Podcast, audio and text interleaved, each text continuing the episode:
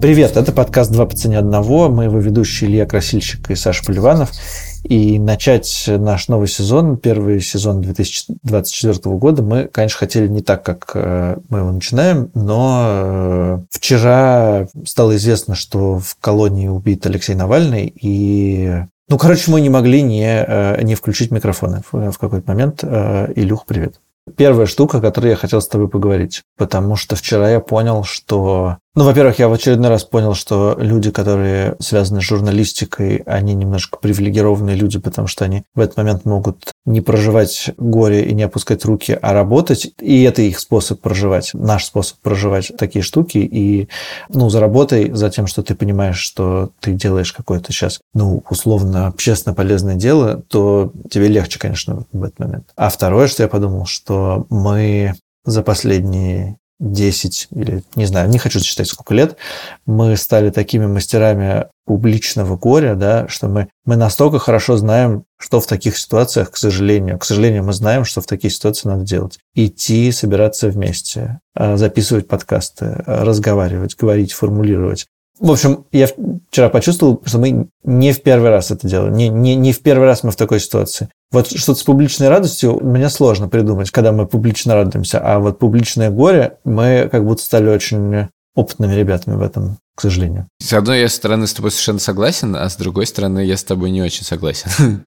Потому что у нас есть приемы, действительно, но, как бы, понимаешь, горе становится больше. Ну, то есть, понятно, как это механически обрабатывать. Да-да-да, ритуально. Я про ритуалы говорю. Есть ритуалы, да? да. У, нас, у нас разработаны ритуалы. Да. И в этом смысле, да, все известно. Знаешь, как э, нужен протокол безопасности на случай чего-то. Вот он сразу включается протокол. Я заметил, как у тебя вчера включился протокол протокол новостного журналиста, что мы, сейчас нам нужно будет следить и писать новости. И я почувствовал в этом какую-то тоже, скорее, твою самозащиту, потому что для тебя это понятная вещь, которую нужно делать. Хотя, на мой взгляд, службе поддержки это э, ну, ни зачем не нужно, потому что этого достаточно в профильных изданиях. Да, у всех включаются какие-то протоколы, но протокол не э, дает возможность пережить. Но нет, как раз протокол и дает возможность пережить. Не пережить, а прожить, понимаешь? Да, да, да, да, да. Как бы он отвечает на вопрос, что тебе сейчас нужно сделать. Но это не значит пережить, да? Э, пережить да. это какая-то, ну, гораздо более сложная вещь. Да, да, да, я согласен. Я просто к тому, что я сегодня редактировал текст. Ну, мы спрашивали людей в разных городах, которые вышли вчера, чего они чувствовали. И как раз очень много людей, у них не разработан этот протокол, да, и там люди нам говорили, я вообще-то в первый раз на какой-то подобной акции никогда не ходил ни на какой акции. Или я не знаю, что сказать, что мне делать. У меня опускаются руки, я не понимаю, что делать. Я только про это, да, конечно, про, про какое-то внешнее, внутреннее проживание, внутренняя боль, внутренняя а, злость, ярость, э, все остальное. Конечно, ее ритуалами не супер проработаешь. У меня вчера был в Берлине странное ощущение. Это вторая, наверное, акция, которая была в Берлине. Первая была год назад на э, год войны. И она была очень депрессивной, и я даже, честно, ну, то есть, честно, мы с Соней увидели и не нашли себе сил туда прямо идти в, в толпу. Ну, толпу это громко сказано. Вот, а сейчас мы пришли, было очень много людей, ну, то есть, я не знаю, сколько там прошло суммарно, но это вопрос тысяч, да, не, и очень много знакомых. Такое ощущение Пушкинской площади. Угу. Но Пушкинской площади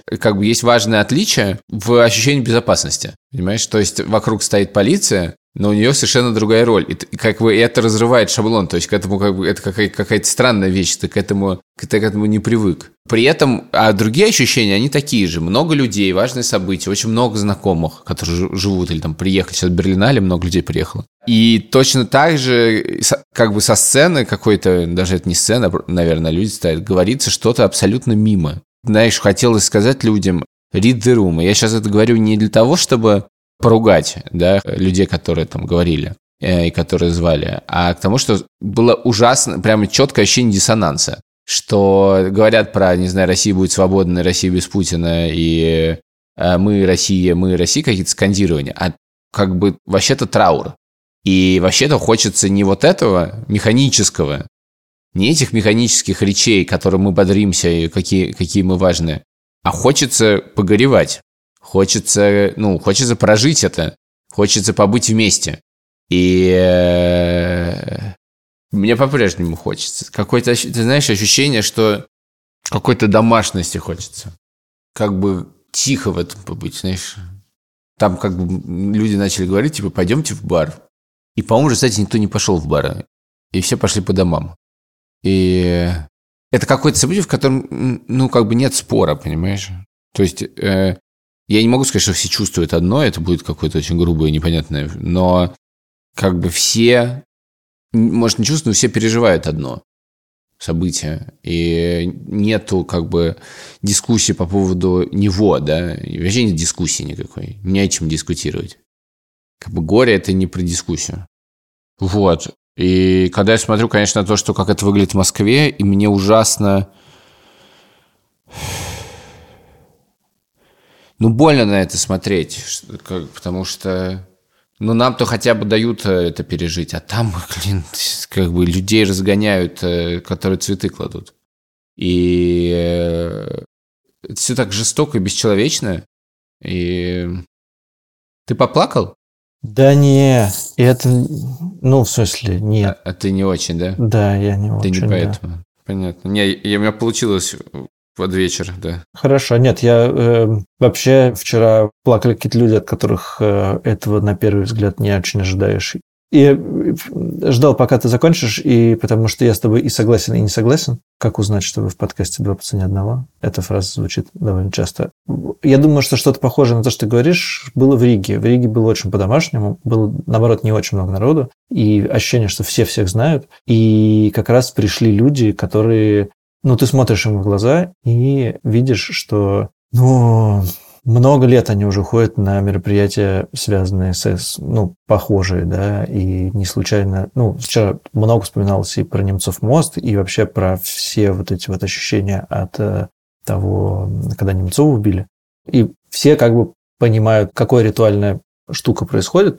Мне кажется, что э, ты говоришь, что там нет дискуссии, там действительно нет дискуссии о Навальном, нет дискуссии там, не знаю, о Путине, нет дискуссии о том, что это бесчеловечная и ужасная система и диктатура, но мне кажется, что вчера на уровне эмоций было две эмоции, которые немножко противостояли друг другу. С одной стороны, очень многие люди пришли попрощаться, пережить вместе какую-то боль и почувствовать себя лучше просто от того, что люди вместе. А с другой стороны, были люди, иногда это совмещалось в одном, в одном человеке, которые чувствовали ярость и злость, и которые, ну, там, у всех у нас э, в разный момент пришло это осознание, что типа все, как бы тут никакого компромисса невозможно, да, и мне кажется, что были люди вчера, для которых вот точка наступила вчера. Вчера что-то очень важное произошло. Дальше невозможно думать про эту власть, коммуницировать с ней, относиться к ней так, как было еще, возможно, позавчера.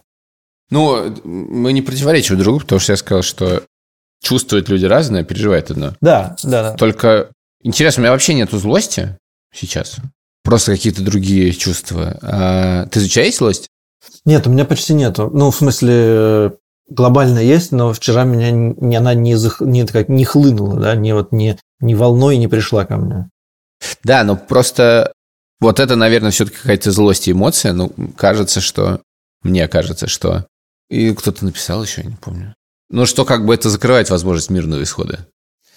Ну, я, я вот себя останавливаю тем, что я уже много раз так думал. На каких-то, на каких-то новостях я думал, ну все, теперь как бы не, теперь, теперь ничего невозможно. И вчера я этого не думал. Вчера у меня не было такого ощущения закрытого, закрытого окна. Теперь типа только орел или решка.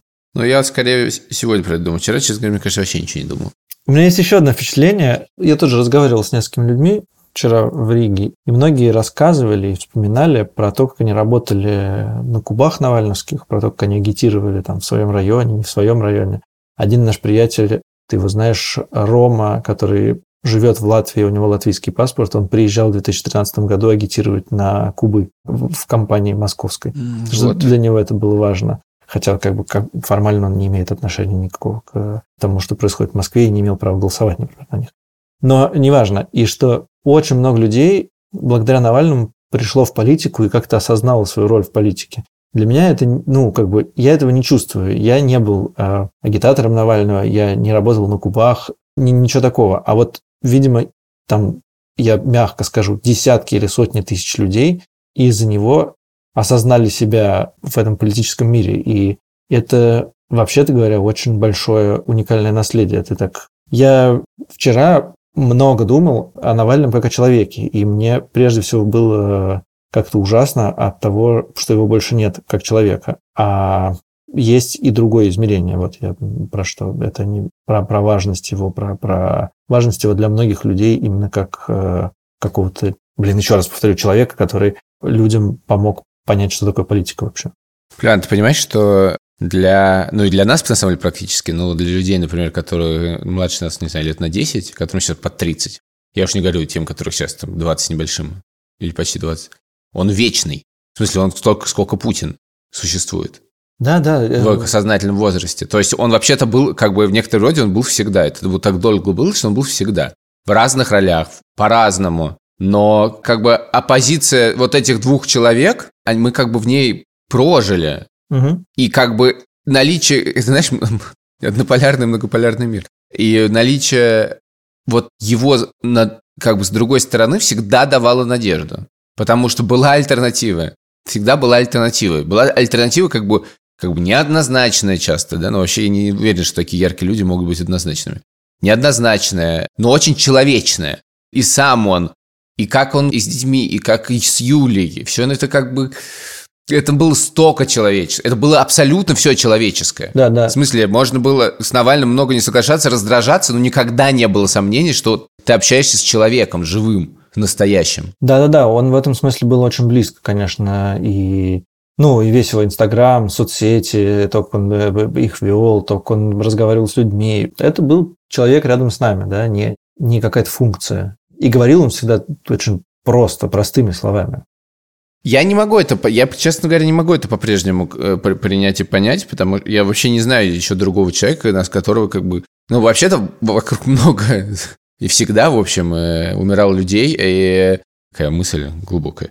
Каких-то, которые там, не знаю, были близкие, и какие-то, которые, которые как бы есть всегда рядом с тобой, но я эти смерти очень быстро принимал. Ну, то есть почти мгновенно, типа грустно, тяжело, но как бы окей, понятно, это случилось. А тут как бы я пока не понимаю, почему, но вот с этим, как будто если ты это признаешь, то ты признаешь что-то гораздо большее. Мне кажется, что ни у кого из нас где-то в глубине, глубине души не было сомнений, что он будущий президент России. И было ощущение, что да, типа, это сложно представить, что он за полярным кругом в тюрьме, но было ощущение, что как бы история повернется таким образом, что он станет публичным лидером, и который говорит от лица очень многих россиян.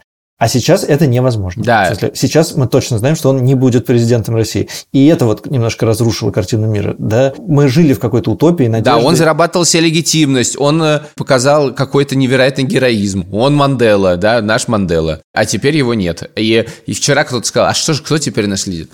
Все как бы мелко. А потом я подумал, ну хорошо, все мелкое сейчас по сравнению с Навальным, но вообще-то все мелкое, ну, наверное, почти все мелкое, если вообще смотреть назад в смысле такого уровня, не знаю, борцов за свободу в истории России, ну, я не знаю, Сахаров, ну кто? Нет, в смысле, просто... а если взять там до революции? Таких Нет. просто масштаба такого смелости людей, ну, я, ну, думаю, я не знаю. Просто для каждого поколения какая-то своя штука. То есть я не могу его сравнивать с Сахаровым, потому что я про Сахарова, ну, как бы знаю э, набор общих фраз. Да, я никогда не, не, да. не чувствовал этого да, не, не смотрел в прямом эфире его выступления, поэтому я не знаю. Я не хочу в этом смысле сейчас проводить историческую э, аналогию. Я понял, что у меня нет исторических аналогий. Но это не только масштаб про сейчас, да? Это какой-то очень гораздо больше масштаб. Хотя, конечно, этот, я сейчас пошел в этот разговор, на самом деле, про исторический масштаб еще столько будет исторически написано. Да. Я понял и написал сегодня про это, что все, как бы все это осмысление, его роли, да, это все на самом деле не спешит совершенно. Это все еще случится много раз. Единственное, что не случится, это наше переживание прямо сейчас. Вот эти чувства, которые мы проживаем прямо сейчас. И мне хочется когда беречь и, и их фиксировать. Потому что все остальное зафиксируется потом. Про чувства я еще хочу тогда одну вещь э, зафиксировать. Я понял, что вчера мы тоже это обсуждали с ребятами, с, с которыми как-то встретились, что я просто буквально не знаю ни одного человека 47 лет это поколение для меня совершенно загадочное. Вот я знаю людей, которые, типа моего поколения, 35 до 40 которым, ну, чуть больше. И дальше я знаю людей, которые сильно постарше. А вот э, это поколение людей, которые активные, которые, во-первых, очень хорошо помнят Советский Союз, во-вторых, стали активными акторами в 90-е годы и прожили вот эти все свободные годы в очень сознательном режиме и помнят их. Просто как будто бы этого поколения, как будто бы людей, которые говорят от лица этого поколения, я реально не могу вспомнить, я не знаю, Васильев из Сплина и Шура Би-2, вот, наверное, им столько лет, да? А кому еще? Земфире, наверное, столько лет. И тоже она может быть помладше. Ну да. Вот. Да нет, вообще, ну в смысле, вообще, как бы это все люди, которых ведут активную деятельность с начала 2000-х годов. В принципе, их немало. Просто у тебя, наверное, их Ну, в смысле, да. у меня, я про себя, естественно, говорю, да, и что у меня в этом, поколе... в этом вот поколении людей, которые чуть-чуть постарше меня, типа на, на, на 10 лет, нету каких-то примеров для подражания ролевых моделей, людей, о которых я бы думал, которые меня куда-то вели, кроме, буквально, кроме Навального, да. И он как бы... Но у тебя есть такие в других поколениях? Нет, ну, конечно, ну, конечно, есть, да, есть какие-то там преподаватели, у которых я учился, ну, конечно, я, или вот Зорин, который приходил к нам в подкаст, да, очевидно, что как бы я прислушиваюсь к тому, что он говорит, и для mm. меня его слова это очень как это важно, важно, да. А вот в этой части, вот, ну, был Навальный, а сейчас его нет. И я не понимаю. Э, вот. И в этом смысле, кто на его месте, кого вот э, человека близкого к 50, 50-летию, чьи слова я могу бы точно уважать, да, ну или там, я не знаю, Шевчук есть, да, какой-то, ну, Шевчук, ну, прям спорный, не спорный персонаж, но очевидно, что как бы к его словам прислушиваешься, или там э, Гребенщиков, или что это? Что спорно в Шевчуке? Ну, в смысле, спор, спорно, потому что он э, в каких-то местах более рисковат, чем я готов. Ну, неважно, не, не про Шевчука речь. Короче, да, есть какой-то набор людей сильно постарше, а вот, вот не сильно постарше нет. Не знаю, Юлиана Штоп. Юлиан, нет, Юлиан Штоп, я не, не, не сомневаюсь. Ну, просто я для себя фиксировал, что вопрос, э, а кто вместо него, не имеет смысла. В смысле, никто вместо него. Да-да-да, нет. Может нет, быть, что-то совсем другое. В смысле политики я совершенно согласен. Но знаешь при этом, я вчера... Ну, ты смотрел же, наверное, выступление Юли Навальной? Э, я что-то не смог. А я посмотрел. Смотрел конец. Ну да, ну ты понимаешь, о чем речь. Конец его, да. Оно оставило какое-то очень глубокое впечатление, не только в смысле какого-то ужаса и отчаяния, а ну, при этом в смысле какого-то невероятного достоинства, и в этом тоже есть какая-то, знаешь, легендарность, и что-то такое, что невозможно э, ни с чем сравнить.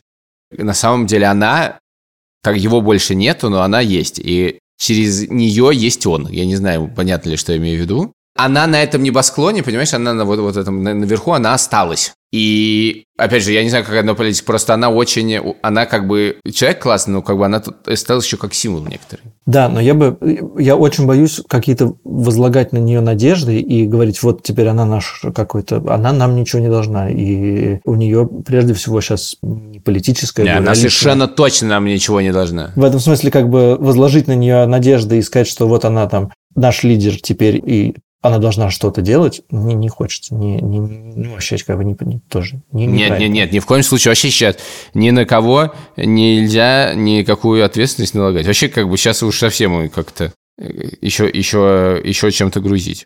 Точно не надо ничем грузить. Нам очень повезло, что мы можем выговариваться и выписываться. Э, нет, нет, это большая привилегия. Я вчера, как и многие люди, смотрел эфир «Дождя» несколько часов, и там люди звонят, э, я не знаю, Татьяне Лазаревой, она плачет, или там Сергей Пархоменко, он что-то формулирует, или Фишман в прямом эфире тоже пытается что-то формулировать и плачет. И все это очень трогательно, все это, это все важно, но я понимаю, что на самом деле вот это само формулирование и проговаривание именно для людей, которые говорят, очень важно и очень им помогает. Да, да, да. Я тоже смотрел, даже там выступал, и не уверен, что многим э, как бы эти слова помогают. Ну, наверное, кому-то помогает, по крайней мере, тем, кто не, не, не может высказаться. Но я уверен, что это очень важно как самотерапия. Uh-huh, uh-huh. Возможность поговорить и ощущение, что это кто-то еще услышит, дает какое-то ощущение собственной, ну, как бы осмысленности в этот момент. Хотя при этом у меня было ощущение, тоже Соня смотрела эфир фоном, а мне был прям, я прям не мог. И, понимаешь, это тоже уже про ритуалы. Включить эфир дождя, не знаю, открыть онлайн-медузы, начать переписываться в каких-то чатах, которые в этот момент всегда оживают, ну, или просто как бы переключать на эту тему. Это все как бы тоже же ритуалы, которые дают тебе возможность как бы идти по некоторым рельсам, да? Uh-huh, uh-huh. Двигаться по этим рельсам. Но при этом сейчас мне хочется не двигаться по рельсам. Сейчас мне хочется остановиться и попробовать это прочувствовать. Не с помощью, не знаю, не с помощью текстов, не с помощью подкаста, а с помощью ощущений, да, ощущений в теле, ощущений на кончиках пальцев, ощущений про себя. Вот. Пока что у меня совершенно не получается. Ну, вообще, ты большой молодец, что это, опять же, и публично тоже формулируешь. Это новое и важное. И, ну, короче, может быть, нам надо замедлиться и, и завершать этот выпуск. Что ты будешь делать вечером? Пойду к друзьям, и мы будем вместе это обсуждать, как я думаю, что и многие другие сегодня люди. Пить? Не, я... эта часть ритуала была выполнена вчера. Кажется, эту часть ритуала выполнена. Мы напились, накурились, час разговаривали с нашим общим другом угу.